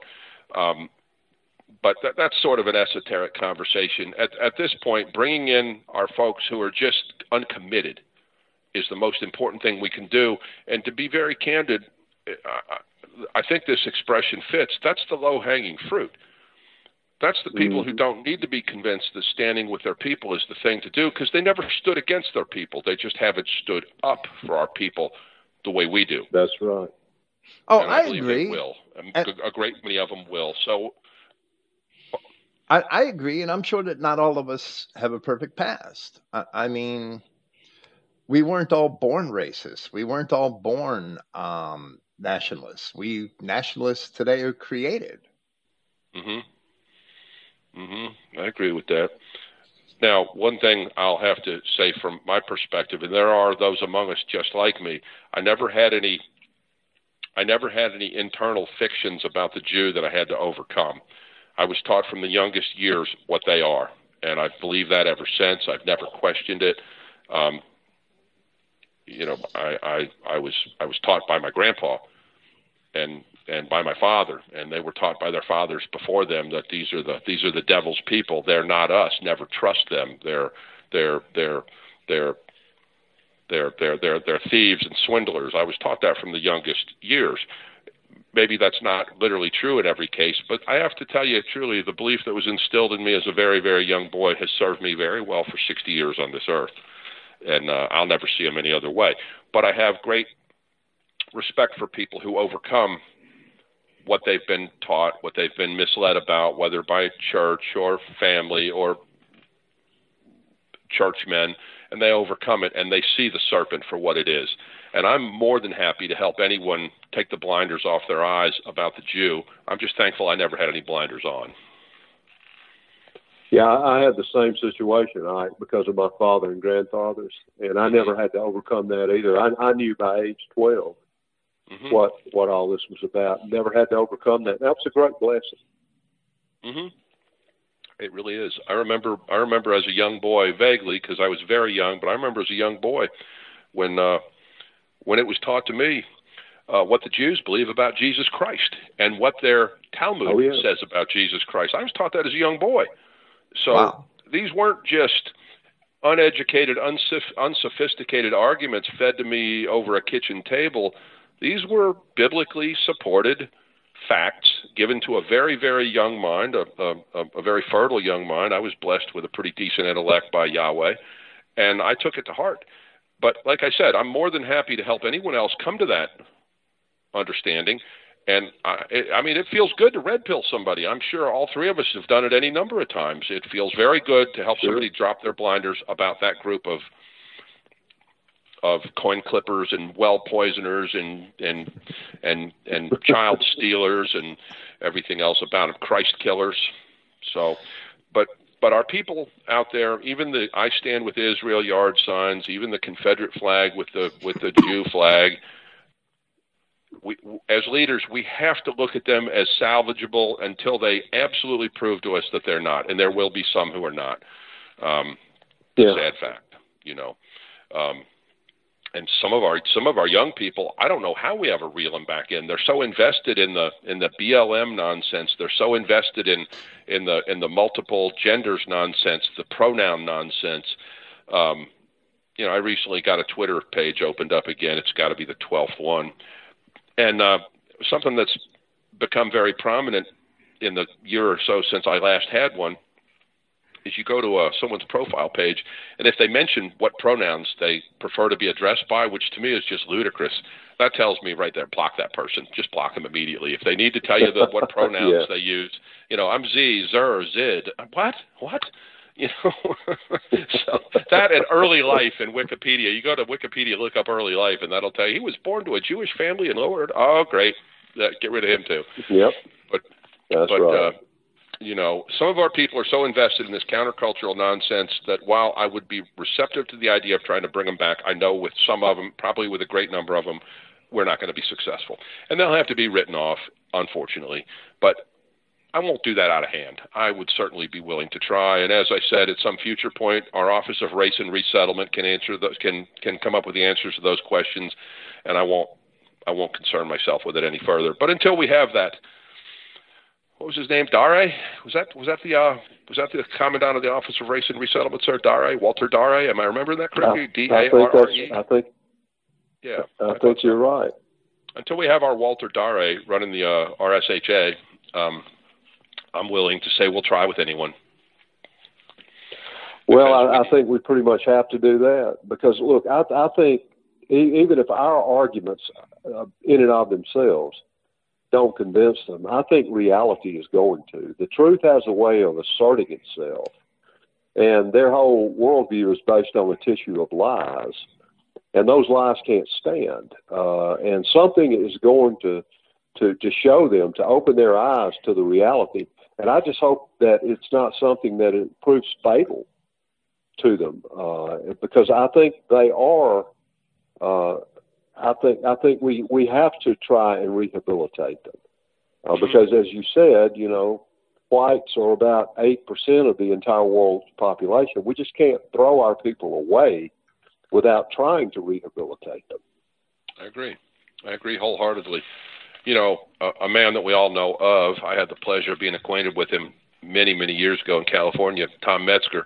Um, his expression is uh, uh, the future of a race lives in the wombs of its women. So these young women yeah, who, are, right. who are who, who are of they're fertile, they're of childbearing years, but they're completely lost. We we owe it to ourselves as a people to try to bring them back. And I, so yeah, I, some, some we just won't be able to. It won't happen because we can't drag them back amongst us, kicking and screaming. We we we need we need ultimately people who want to be among their own folk. Um, but that's uh, right. Yeah. So what we're doing right now, the way I see it, sir, is this: we're doing our best to put ourselves out there so our people can see us, so they can find us, making it easy to do that, counseling them properly. That that that that that short message I gave a little bit ago about stay your hand. I think that's very important right now. I think Zog wants so desperately, so incredibly desperately, to have a white boogeyman or boogeymen to hold up. I, I think that they would love for 200 white men to arm up properly as we would do, rather than with with faulty weapons the way the niggers did in Stone Mountain. right. I, I think they'd love right. to be able to hold that up. Look, look, this is what they're doing. They're anti-Semitic. They're white nationalists. They're Nazis. They want to kill six million Jews you know, because all yep. those things will happen. And if we don't counsel our people properly, we're we're falling down as leaders, possibly for our own satisfaction. Because I have to tell you, I would love to close with these people. I know we all would. I, I see these terrible things happening out there, not just to our statues, but to our people. There's some of the most brutal activities going on out there right now. There's there's videos of just brutal beatings, and the only thing I can think of is, is Yahweh, God Almighty, please place me at the scene of one of those sometime. Please let me be there. Let me let me change the course of this event. And I know there's mm-hmm. untold untold numbers of us who feel the same way. But we've got to be clever white men. We've got to be intelligent. We can't play into the hands of our enemy. And I hate to say it, that's exactly what we would be doing right now. You know. Yeah, and, we uh, we would, and I and I understand the frustration that goes along with this because I feel it just like you do.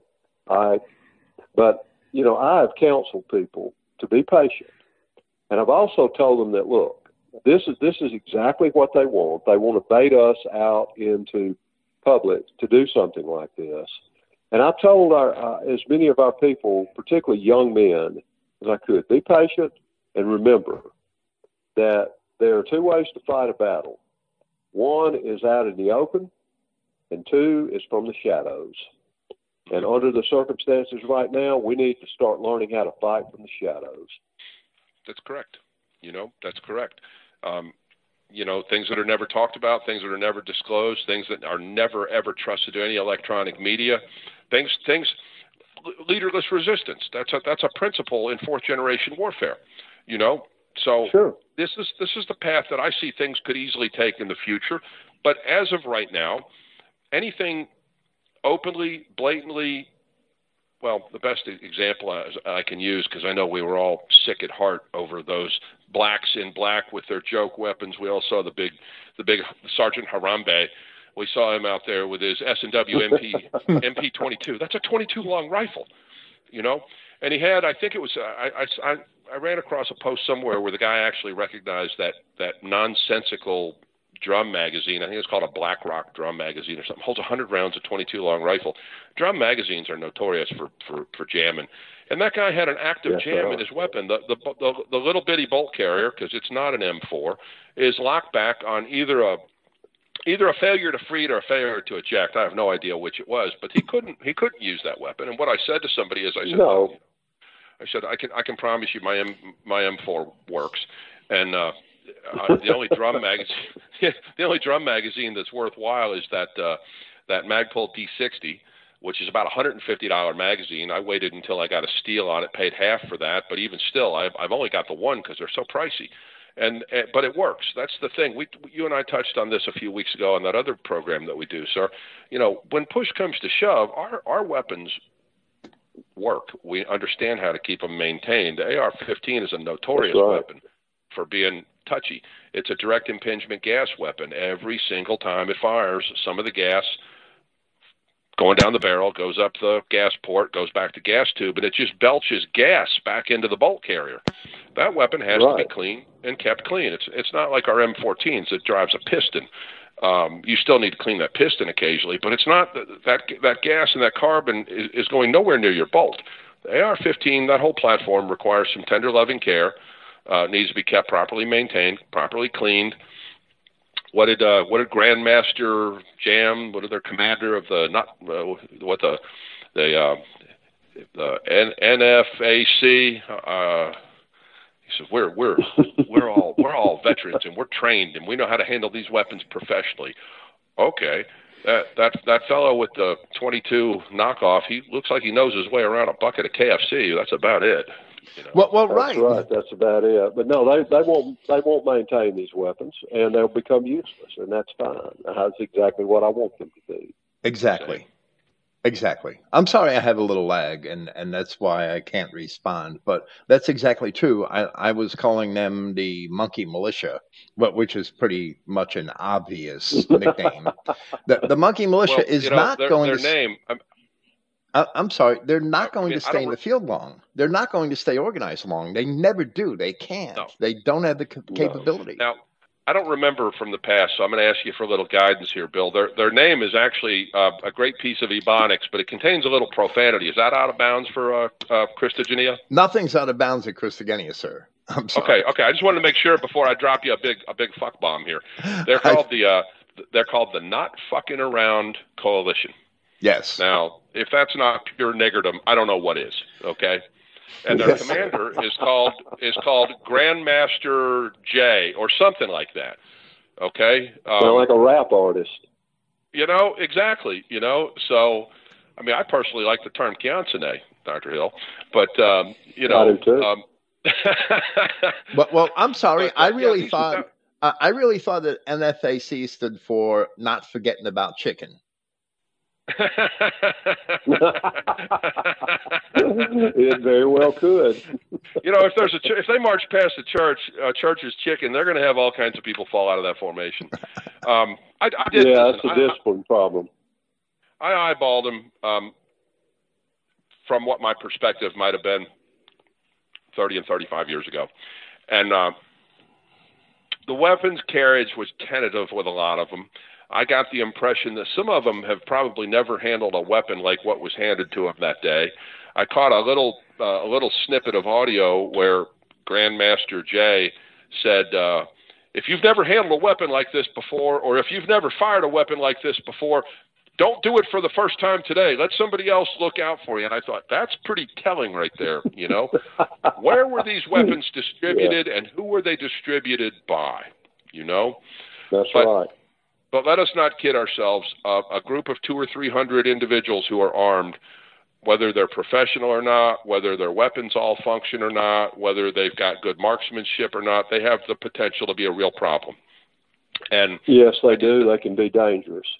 I noticed a couple other little tidbits. I noticed uh, um, some flat top. I call it an M4 because you know my uh, my poodle shooter's an actual Colt M4, but the AR-15. We all know what I'm talking. An M4 can be confusing to anybody who didn't actually serve in the military. It's an AR-15. I noticed flat tops where they've got the uh, the Picatinny rails all the way from the back by the uh, uh, charging handle all the way to the gas block in the front. There was nothing on it. No front sight, no rear sight. Right. Okay? And that reminded Right. me of something. Um, Dr. Hill, you and I may have exchanged this story. I don't think I heard it from you, but I wouldn't be surprised if you've heard it. In the Rhodesian Wars, they kept capturing, capturing weapons that these uh, that these terrorists and these uh, guerrillas were carrying, with the sights on on the uh, with a rear sight leaf dialed to all the way maximum range. And there's numbers there, and you know it's a, it's a ladder sight. You can you can actually stand it up for a grenade launcher on an AK.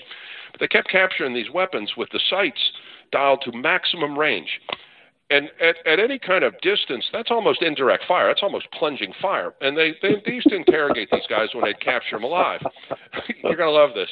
So they asked him, you know, in their in their little clicky clicky sing song, you know, jungle vernacular, and he said, uh, uh, "The higher that number, the harder the harder the rifle shoots." Oh, okay.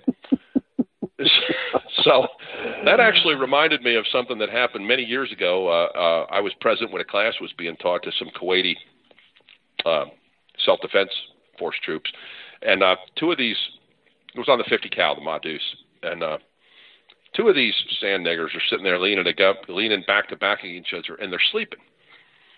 So I got their interpreter to go wake them up and ask them why they weren't why they weren't paying attention to the class, and he says, "No need for the class. Allah will guide the bullets."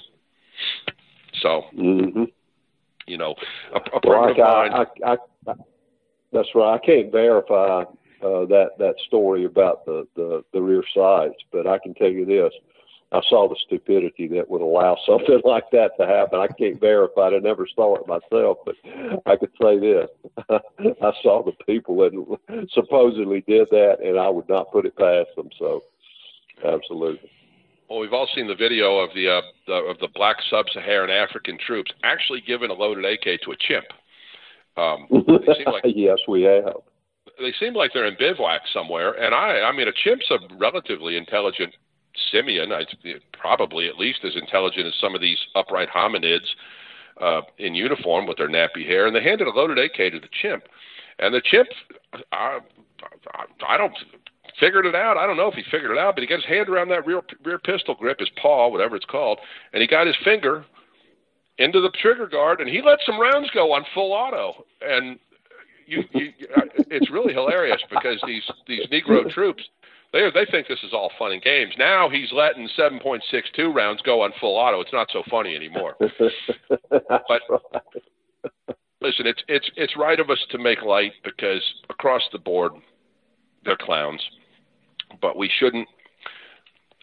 Underestimating one's enemy can be an often fatal error. And in future times, if we ever meet someone like that on anything resembling a level playing field, where all the way to the occupation government of this country is not going to fall on us for engaging. We, we, we need to not underestimate them. We need to treat them in our planning, in our, in our, in our movements, as though they are effective, because we have to treat our people as what they are, which is irreplaceable resources. That's well, right. well, right. Yeah, you should never underestimate your when enemy. I was when I was a young man, he said, "Son, never underestimate your enemy, and always make him underestimate you." Right. Mm-hmm. That's right. That's exactly right. You know, because not that troops are a commodity. You know, we all know the moral imperative of command by Colonel Colonel McCoy. That's right. You know, the the job of a commander is earn is to earn the love and the affection of his troops and to return it in, in, in kind, so that when the when when accomplishing the mission is at stake, these men will respond out of love and affection for each other, and they'll they'll accomplish the mission, even though it may be at the cost of their own lives. And right. um, you know, I believe it might have been Robert E. Lee who said this: that the the sad job of a commander is to destroy the thing he loves the most, and that's his own army. Yep. So that's right. You know, we've got to treat our people like the irreplaceable resources that they are, and uh, not take lightly these clowns out there just completely niggering the whole place up. You know, uh. I didn't like seeing that. I, I have to tell you, that episode bothered me probably more than any single thing that I've seen since. I guess it was right around the end of May when all this started to happen. Those, those, those, that bothered me on a fundamental level. There, there have been other isolated things that that that white woman who was grabbed the first night of the Minneapolis riots, gang raped and killed. That hurt me to my core. Uh, yeah other things have bothered me, but uh, yeah, the the sight of the sight of all those the sight of all those uh, Africans on the streets of uh, of a southern town that that really bothered me. But self control yes. is one of our hallmarks, and uh, I'll I'll I'll take the advice that I so freely give to our people, and I'll bide my time. I'll follow the law to the letter. I won't advise anyone to do anything but follow the law to the letter, and we'll just see where this takes us in hopes that someday we can we can reckon with those who we most want to reckon with. Yahweh willing, that we shall do. I spent quite a considerable part, portion of my life living among Yankee liberals And, and they are so naive and they are so self righteous that what happened in Minneapolis, it, it was hard to bother me. It, it's sad that any white person has to die like that or go through that. But that these people are totally detached from any sense of racial reality whatsoever. And they deny the trends that go right on in front of their faces. I, I mean, I've watched the destruction of northern cities, and, and they would just deny the causes of it and, and trying to find any other phenomenon to attribute it to than the typical destructiveness of, of the American nigger. So they needed those. They, they well, needed... we Southerners could have told them something about that. Yes, older Southerners should certainly can. I, I mean, Southerners that saw the 1950s and 60s had had a had a much greater dose of it than I had in, in the cities in, in the north. But but they won't listen. They're self righteous and naive at the same I, time. I like to be clear. Watching watching Minneapolis burn, watching that thirty million dollar low income housing uh, building burn just months before completion, watching the various businesses looted. I just thought this is what y'all have been asking for for forever. But you know, I've done my best to look into who that woman might have been because I need to be honest, that bothered me, brothers. And uh, oh, there's I, not much I out agree. there. Yeah, it bothered me too. I agree. It's, and it's, it's it's gone down the it's it's gone right down the memory hole since then. But there was some information out there in the following day or two, and what it seems like, and I don't even really know how to chase this down any further than this. It seems like she might have been a nurse who got off a late shift at the hospital, and just all of a sudden found herself in just a racial hell. And mm-hmm. you know, I got to be candid too. Even if it was some stupid liberal white woman as a, for instance, that Molly Tibbetts who was killed by that Mexican in Iowa. She counter-signaled white men like me, you know, endlessly throughout her life and promoted the cause of, of, of black and brown men. But I often wonder, in that last moment of her life, after she been she had been raped in a cornfield and she was being strangled, if somehow she prayed to whatever God she prayed to for a white man like me to show up and save her, because you know damn well we would have, you know. Yeah, absolutely. You know, but so, well, three years ago, yeah, too she, stupid. Was a, it, she was too stupid to know. Yeah, and if she was a nurse, if that white woman in Minneapolis was a nurse, sure, there are liberal nurses, but come on, who among three, us doesn't love nurses? You know. Three years ago, yeah. when I well, first met know. Dr. Hill in New Orleans, he was already saying that they weren't going to stop at the Confederate statues that it's not really about the Confederacy or, or the monuments, that they were going to keep going and keep going until they even came after our bodies. And, and Michael Hill was saying that three years ago, and and it's to his credit. I, I mean, a lot of us in in um, Christian identity saw it, but he was actually um, sticking his his neck out there to actually say it and persistently. And and it's only been three years, and they're tearing down Lincoln and Columbus and even Albert Pike, which was the one statue I was happy came down. The, the one monument I was happy that came down.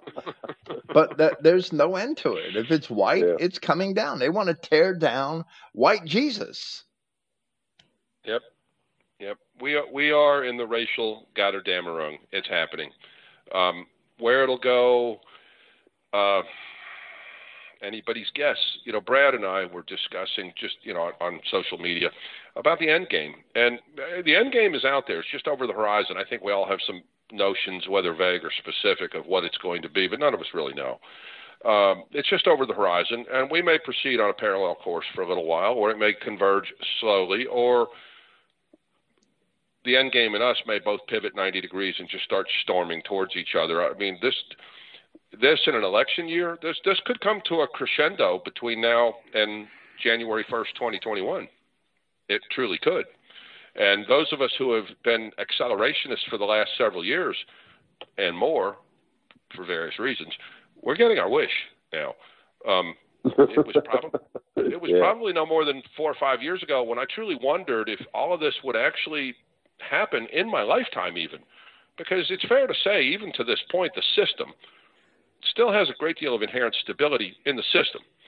Uh, there, it's obviously some of that's decayed, but I think it's fair to say that uh, accelerationism has really, really become the rule of the day, and uh, whether it actually happens in the next six months or not, I certainly think over the next year, two years, uh, we're going to have an opportunity to raise something from the ashes.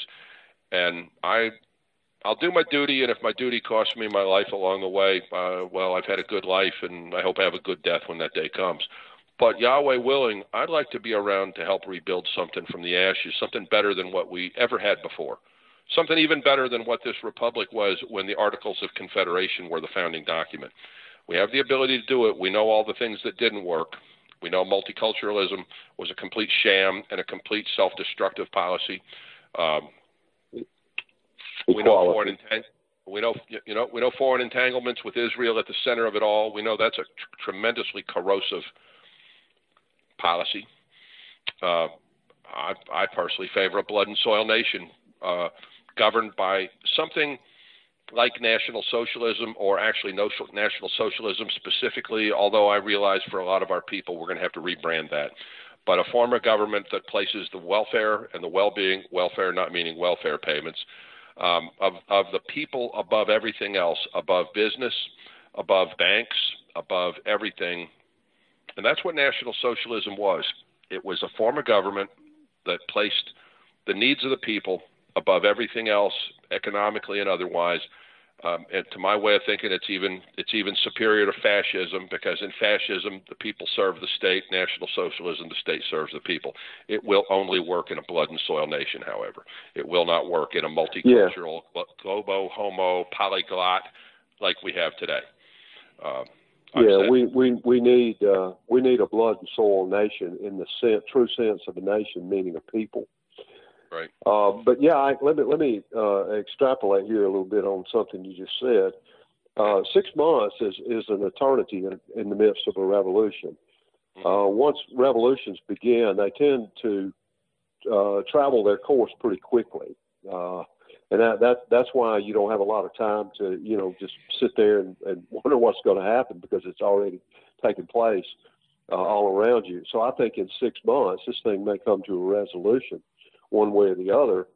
And um, and then I think there's an opportunity there for us uh, to to to rebuild something. I don't know what the parameters of that rebuilding will be, whether it will be nationwide or whether it will be some sort of regional ethno state or whatever. But you're absolutely right. If it's not based on blood and soil, it's not going to last.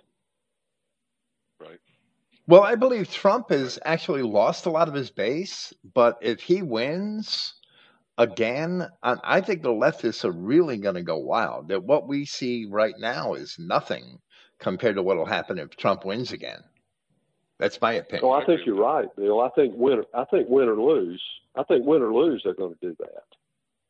Well, they they might chimp out again if if they get in if if a Biden or whoever the Democratic nominee really is gets in power because then they'll feel truly empowered. Then they will feel truly empowered. They'll feel like uh, they've won a yeah. revolution. Yes, absolutely. Yes, that I have to agree with. Uh, yeah, that's exactly right. They they will. They they will feel empowered to the point that I think they will come out into areas that they haven't come out in before in hopes that they can uh, uh, start some things that will get a lot of white people arrested for defending themselves. And in that in that political environment, in that legal environment, that probably is what's going to happen. So that'll be the point that white people have to make a decision. Uh, am I going to abide by a, a set of laws that are unjust and immoral, and that in which I don't have a chance for true justice, or do I become an outlaw? And that's a lot of that's a big decision for a lot of people who probably have never thought about having to make such a decision. It's a big decision for them to have to make, but that's why we need to start getting our people psychologically ready for what could happen depending on the outcome of this election. I am under no I'm under no uh, illusions that Trump is one of us, uh, but he is seen that way by the opposition Yes. And win or lose, I think they are going to come out into the streets with violence on their minds uh, after that first Tuesday in November, no matter what the results of the election. I agree with that. I do. I uh, I I I feel for our people in and near these southern cities, and when I say our people, I mean our people. I don't just mean people with our melatonin, uh, because there there there will be casualties. We'll see some of our people lost to this. Yeah, to this, we will. This orgy of leftist Judeo-Bolshevik violence that I feel like is sure to happen. You know. Yeah, I, I feel like that's almost a given that regardless of the outcome of the election, that the the left uh, and their their street thug troops, Antifa, BLM, whatever you want to call them, uh, they're, they're going to be out there and, and they're they're not going to care. Uh, and if Biden wins, they'll have the cover of law. If Trump wins, they'll have the cover of their portion of the government that they still control, which unfortunately looks like the DOJ is part of that. Mm-hmm. Uh, so it, it's you know it, it, there's almost no predicting how this thing may turn with you know except to say that it's going to get very very violent uh, at that time leading forward. Well, well, it is getting violent. Is, uh, I'm sorry. Remain it is getting proficient with your weapon. Always have your weapon with you. Always have a round in the chamber. Always have a spare magazine in your left front pocket, unless you're right-handed. That's right. Uh, unless you're left-handed. um, yeah. It, it is getting I, violent I to that Jeff degree Cooper's, in some uh, places. Jeff Cooper's.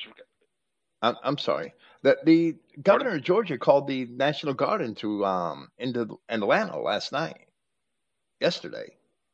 That's really? right. I didn't know that. Yeah, I not up on that. Well, oh, yeah. you know, well, the three of us I know live in relatively rural areas um, of one of one of one form or another. I'm I'm 15 miles up a mountain road from the main U.S. highway and probably a solid hour from the interstate.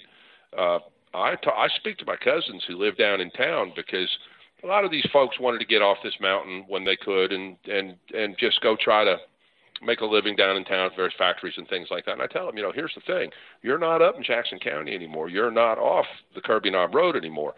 You are down in Berea. You are five minutes from the interstate, and the interstate's going to be a corridor for all the nonsense that goes on. That's will, right. You know, so small town America, oh, yeah. where interstate, where interstates either run through them or close by them, that's no, that's no sanctuary. That's uh, that's that's when when the time comes. That's keep somebody up and armed all night long to hear anything that might go on. You know, now that's right. Up here where I live, there's an awful lot of people like me between here and the main highway for them to get through it. Everybody's got a telephone, you know, so I've got a decent likelihood of knowing well before I have company. And when push comes to shove, they'll learn why I cleared the woods from hundreds of feet around my house.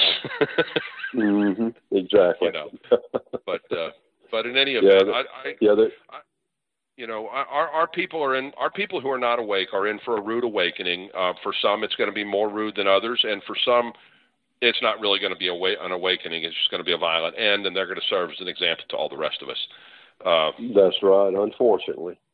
But uh, you know, to kind of to kind of to kind of leave, you know, sort of sort of leave this thing off. Uh, we live in interesting times. We live in times that some of us probably all three of us on this tel- on this podcast saw coming for quite some time. It is now here, and uh, it's That's just right. time to make sure that there are supplies on hand, a water supply, a supply of food, uh, whatever basic medical medical supplies and first aid supplies that uh, that we might need. Obviously, weapons and ammunition are essential. So it's just time to live as the times demand. And I really there you go, sir. All of our people do that. You know, the the time for wandering around with one's head in the clouds with no situational awareness is long gone. You know, I just recently explained that whole color code to someone: condition white, condition yellow, condition red, uh, condition orange, condition red, condition black. And I had to explain what they all mean. And and she asked me what condition I thought she was in, and I said, "You're somewhere between a, a yellow and an orange. You are aware, but you don't really have a tactical awareness to yourself, and you're probably going to want to develop that. You know." And she said, What condition do you think you're in? I said, When I leave my house, I'm in condition red. There's a round in the chamber, mm-hmm. the safety's off on my pistol. Um, fortunately, I haven't had to go to condition black yet because in condition black, uh, I've got my weapon out and somebody's in the gun sights for what I hope is a justifiable reason. Mm-hmm. So we all need to live like that. It's sort of a sad commentary on where we're at, but then again, these are the times that men like us thrive on. I believe. Yeah, that's right. Uh, there certain men were, were created for the chaos, and I've got to think that God created us for that reason because He's put us here. I believe that too. I do. Uh, uh, as as a good, big, tall friend of ours recently said, all the events of the last few weeks have vindicated my every thought, word, and deed for the last thirty years. That's right. I know who you're talking about. I know you do. Yeah. so does Bill. I know he does. you know. Uh, Well, it's absolutely true. I, I mean, I, I witnessed chimp outs in Jersey City and Newark in 1967 and 68, so I know what they could be like. I, that that's my life's awakening when I was six and seven years old, and and I, I've Yeah. had those feelings ever since. And and Christian identity, it it basically um, my studies in Christianity are not formed because of my experience, but because of my study. And, and they verified my experience. They verified everything that I came to, to believe from my experience. And I don't understand how a, um, a, white man could see these things and, and not react the same way that we each have reacted. the only way I know how to explain that is Yahweh gives some people eyes to see and ears to hear, and He withholds that from others. That's the only thing I can think of that would explain it. That's the only thing that can, sir. That's exactly correct. It's frustrating when we can't And hit thank, somebody's thank, switch. thank Him for giving them to us. Yes, sir. Absolutely. is frustrating.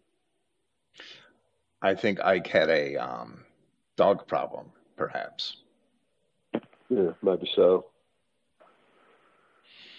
I believe so. Well, well, it, it's it has come to fruition. Your claims from three years ago that they weren't going to stop at the Confederate monuments. I, I mean, it's come it, it's come around a lot faster than I think um, any of us could have thought it would.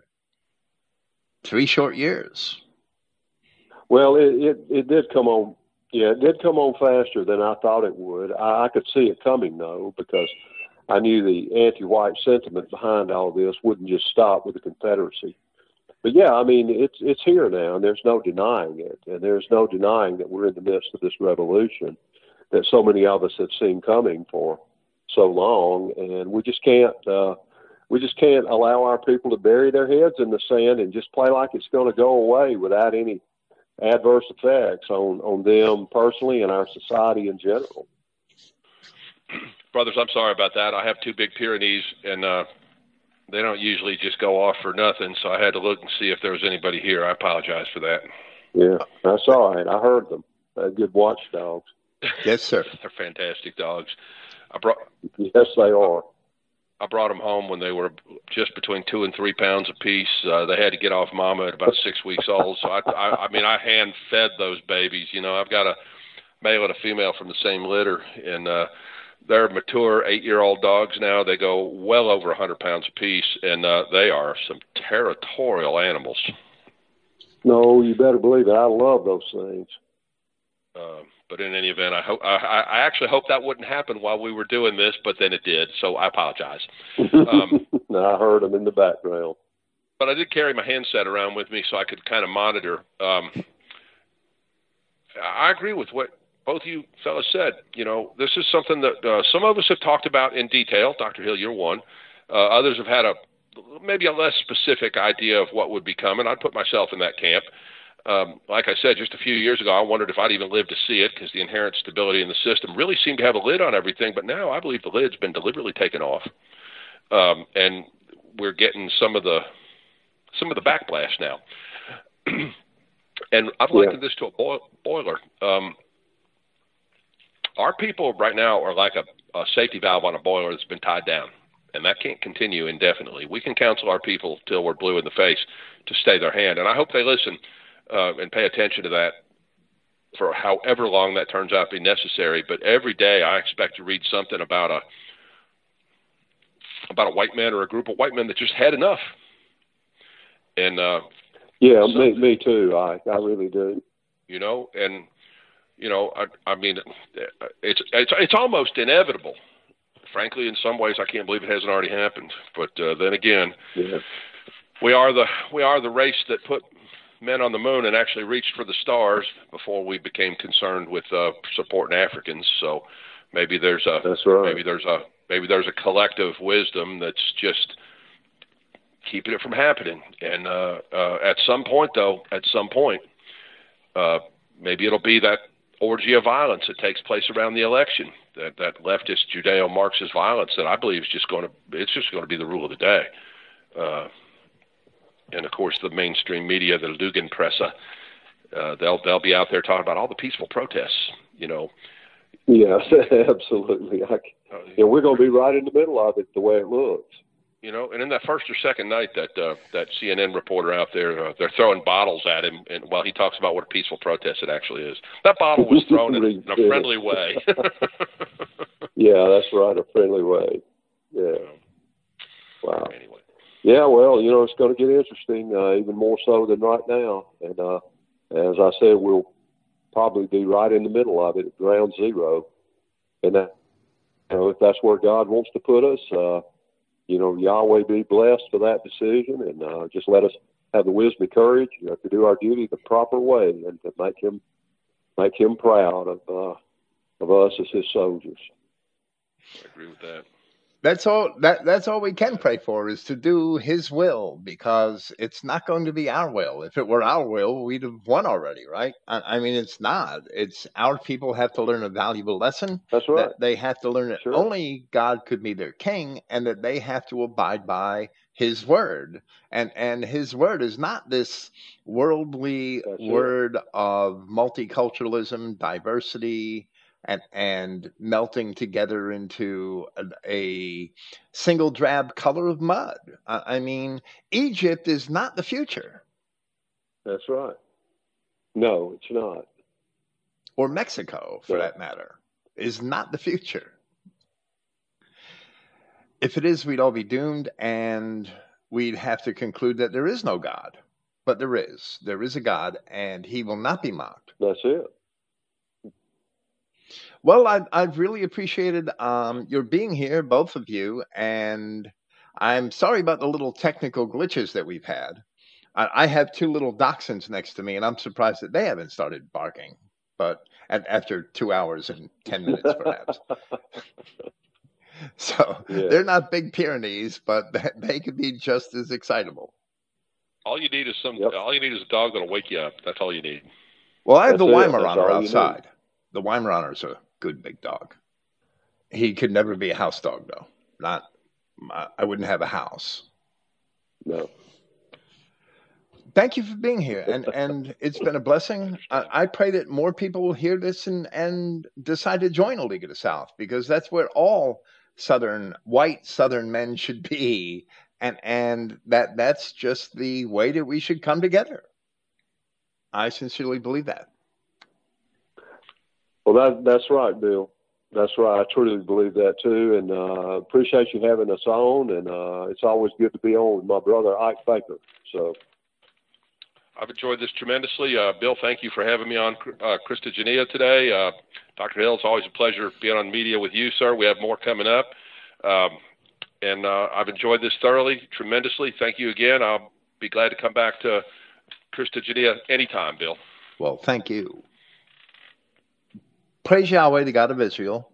And it's been a blessing to have you all here. Good night. Thank you, sir. Goodbye.